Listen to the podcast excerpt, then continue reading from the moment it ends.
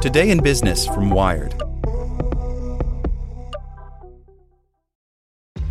This episode is brought to you by ShipStation. You know, some things take a lot of work, like sending little robots to far off distant planets. And just as that's challenging, so too is running a successful e commerce business, especially when there's so much to do. So I want to introduce you all to ShipStation.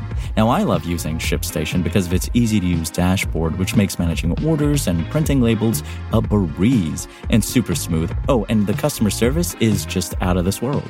It's exactly what you need to help grow your business. Sign up for your free 60-day trial at shipstation.com slash technews. That's shipstation.com slash technews.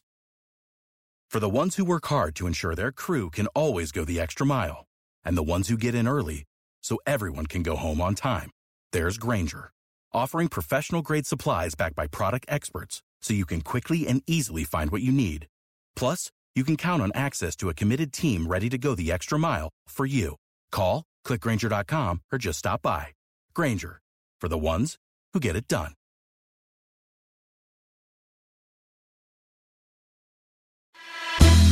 Today's spoken edition of Wired. Every question Donald Trump asked on Twitter this month answered by Ashley Feinberg. These are confusing times. Everyone's a potential Russian agent. Facts can no longer be trusted. People keep putting Newt Gingrich on TV. Nothing about our current world makes sense. So it's understandable that even Donald Trump might have a hard time getting a handle on things. Over the past month, Trump has asked no fewer than 15 questions of the world on Twitter. Sure, as the president, he has access to one of the most sophisticated intelligence operations in the world, but why listen to legions of experienced civil servants when you can have thousands of accounts named Deplorable Mike at your disposal? Still, just in case Trump has yet to find the answers he's looking for, we've answered every question he's asked online for the month of June. June 4th. Do you notice we are not having a gun debate right now? That's because they used knives and a truck. This particular tweet came in response to the terror attacks the previous night in London, in which eight people died. The tweet itself seems to be part of a debate, but setting that aside, if the UK's gun control laws weren't as strict as they are and the attackers had gotten their hands on automatic weapons, the death toll could have been significantly higher. It's also worth noting that in 2013, 33,636 people died from gun violence in the U.S. During that same period of time in the U.K., 144 people died from gun violence. Anyway, sure, I noticed. June 11th. I believe the James Comey leaks will be far more prevalent than anyone ever thought possible. Totally illegal? Very cowardly. As a matter of fact, fired FBI Director Comey's leaks were perfectly legal. They weren't even leaks. As Stephen M. Kohn, a partner in the whistleblower rights law firm of Kohn, Kohn, and Colapinto, wrote in the Washington Post, was the information classified or secret as a matter of federal law? Absolutely not. Did he reveal a matter of public interest? Yes. Did Comey have a right to expose these facts anonymously? Yes. Any anonymous, non classified leak that's a matter of public concern is recognized and protected as free speech by the Supreme Court. June 13th. Fake news is at an all time high. Where is their apology to me for all of the incorrect stories? Wired has reached out to Jim Acosta of CNN for comment on where his apology is, and we will update it if and when we hear back. June 15th. Why is it that Hillary Clinton's family and Dems' dealings with Russia are not looked at, but my non dealings are? Well, here's at least one answer Trump will like. The reason we're discussing Donald Trump's potential crimes instead of Hillary Clinton's potential crimes is that ever since January 20th, Donald Trump has been the president. And there's still 1,299 days left to go. June 15th. Crooked H destroyed phones with hammer, bleached emails, and had husband meet with AG days before she was cleared. And they talk about obstruction? Not really a question in the traditional sense, but yes, they, presumably Democrats, do talk about obstruction. They do so because, according to James Comey's sworn testimony, Donald Trump pressured Comey to stop investigating former National Security Advisor Mike Flynn for alleged ties to foreign powers a satellite figure to an investigation pressuring the person in charge of that investigation is, of course, exactly what many Republicans have accused Bill Clinton of doing with Loretta Lynch. As for the hammer and bleach, a 2016 FBI report did note that a Clinton aide recalled two instances where he destroyed Clinton's old mobile devices by breaking them in half or hitting them with a hammer. Later, House Select Committee on Benghazi Chair Trey Gowdy revealed that Clinton's lawyers used BleachBit, a free program that shreds files to prevent recovery, according to its website. Computer security expert Jonathan Zdziarski told CNN that the software was relatively amateur. Either way, the FBI found no evidence that Clinton's team had intended to violate laws governing the handling of classified information. June 22nd. By the way, if Russia was working so hard on the 2016 election, it all took place during the Obama administration. Why didn't they stop them? As luck would have it, Trump actually got his answer the next day thanks to a major report in the Washington Post. Obama didn't quote unquote stop Putin's cyber campaign to influence the U.S. election because once the tampering had already occurred, the Obama administration wanted to avoid accusations of attempting to influence the election themselves.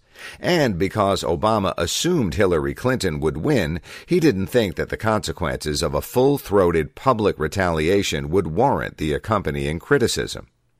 June 22nd. Why did Democratic National Committee turn down the DHS offer to protect against hacks long prior to election? It's all a big Dem hoax. This is a good question. When former Homeland Security Secretary Jeh Johnson testified before Congress earlier this month, Johnson expressed frustration that after the hack had occurred, the DNC did not feel it needed DHS's assistance at that time. According to DNC spokeswoman Adrienne Watson, DHS hadn't reached out until August of 2016, long after the hack had already been made public. In a statement, Watson noted that the DNC had been in regular contact with the FBI for many months, and the FBI confirmed the DNC had provided all the information it needed to make its assessment. The DNC was contacted by DHS months after the DNC worked closely with the FBI to remedy the intrusion. The DNC then provided DHS with detailed information about the intrusion. Another from June 22nd. Why did the DNC refuse to turn over its server to the FBI and still hasn't? It's all a big Dem scam, an excuse for losing the election.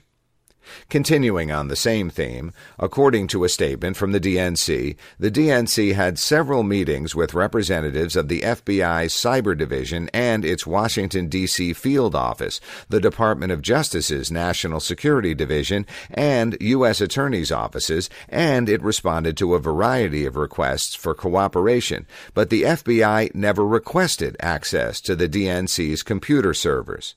James Comey, however, said back in January that there were multiple requests at different levels, but that ultimately what was agreed to is the private company would share with us what they saw. That private company was CrowdStrike. June 23rd. Just out, the Obama administration knew far in advance of November 8th about election meddling by Russia, did nothing about it. Why? Uh, please see three answers up or get all the way through the Washington Post story. June 24th.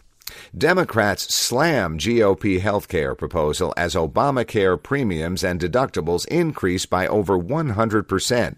Remember, keep your doctor, keep your plan? Hard to forget a catchy slogan like that.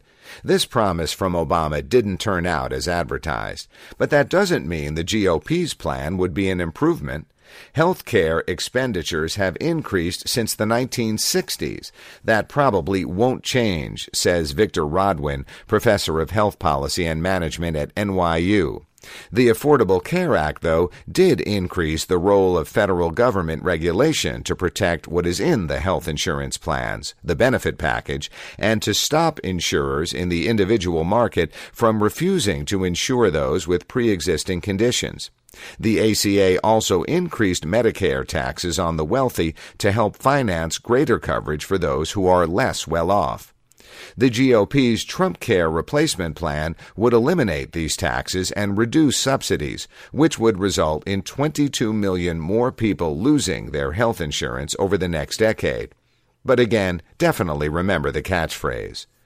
Again on June 24th, since the Obama administration was told way before the 2016 election that the Russians were meddling, why no action? Focus on them, not T.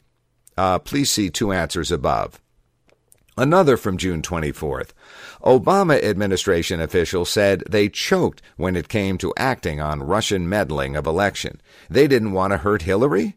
Sort of. They didn't want to open themselves up to claims of partisanship, which you will learn if you take a look one answer up. June 25th. Hillary Clinton colluded with the Democratic Party in order to beat crazy Bernie Sanders. Is she allowed to so collude? Unfair to Bernie. Technically, no, she is not allowed to collude, or more specifically, to violate the DNC's impartiality clause. Of course, the only reason Trump is bringing this up at all is because he's been fielding his own accusations of collusion. But while critics accused Clinton of working with her own political party after emails revealed that DNC officials clearly favored the Clinton campaign over that of Bernie Sanders, the Trump campaign has been accused of colluding with a foreign power to affect the outcome of the U.S. election. Not exactly comparable. June 27th.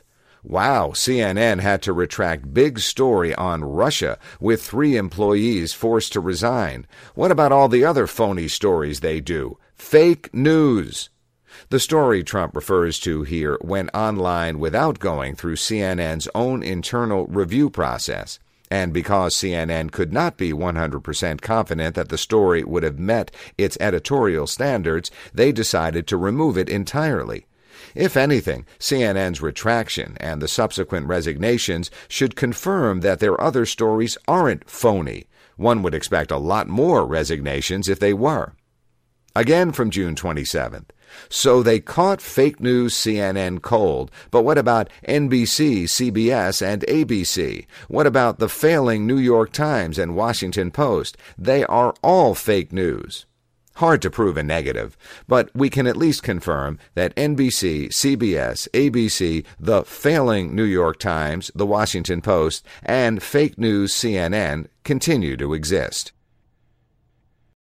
Without the ones like you, who work tirelessly to keep things running, everything would suddenly stop. Hospitals, factories, schools, and power plants, they all depend on you. No matter the weather, emergency, or time of day, you're the ones who get it done. At Grainger, we're here for you with professional grade industrial supplies. Count on real time product availability and fast delivery. Call clickgrainger.com or just stop by. Grainger for the ones who get it done.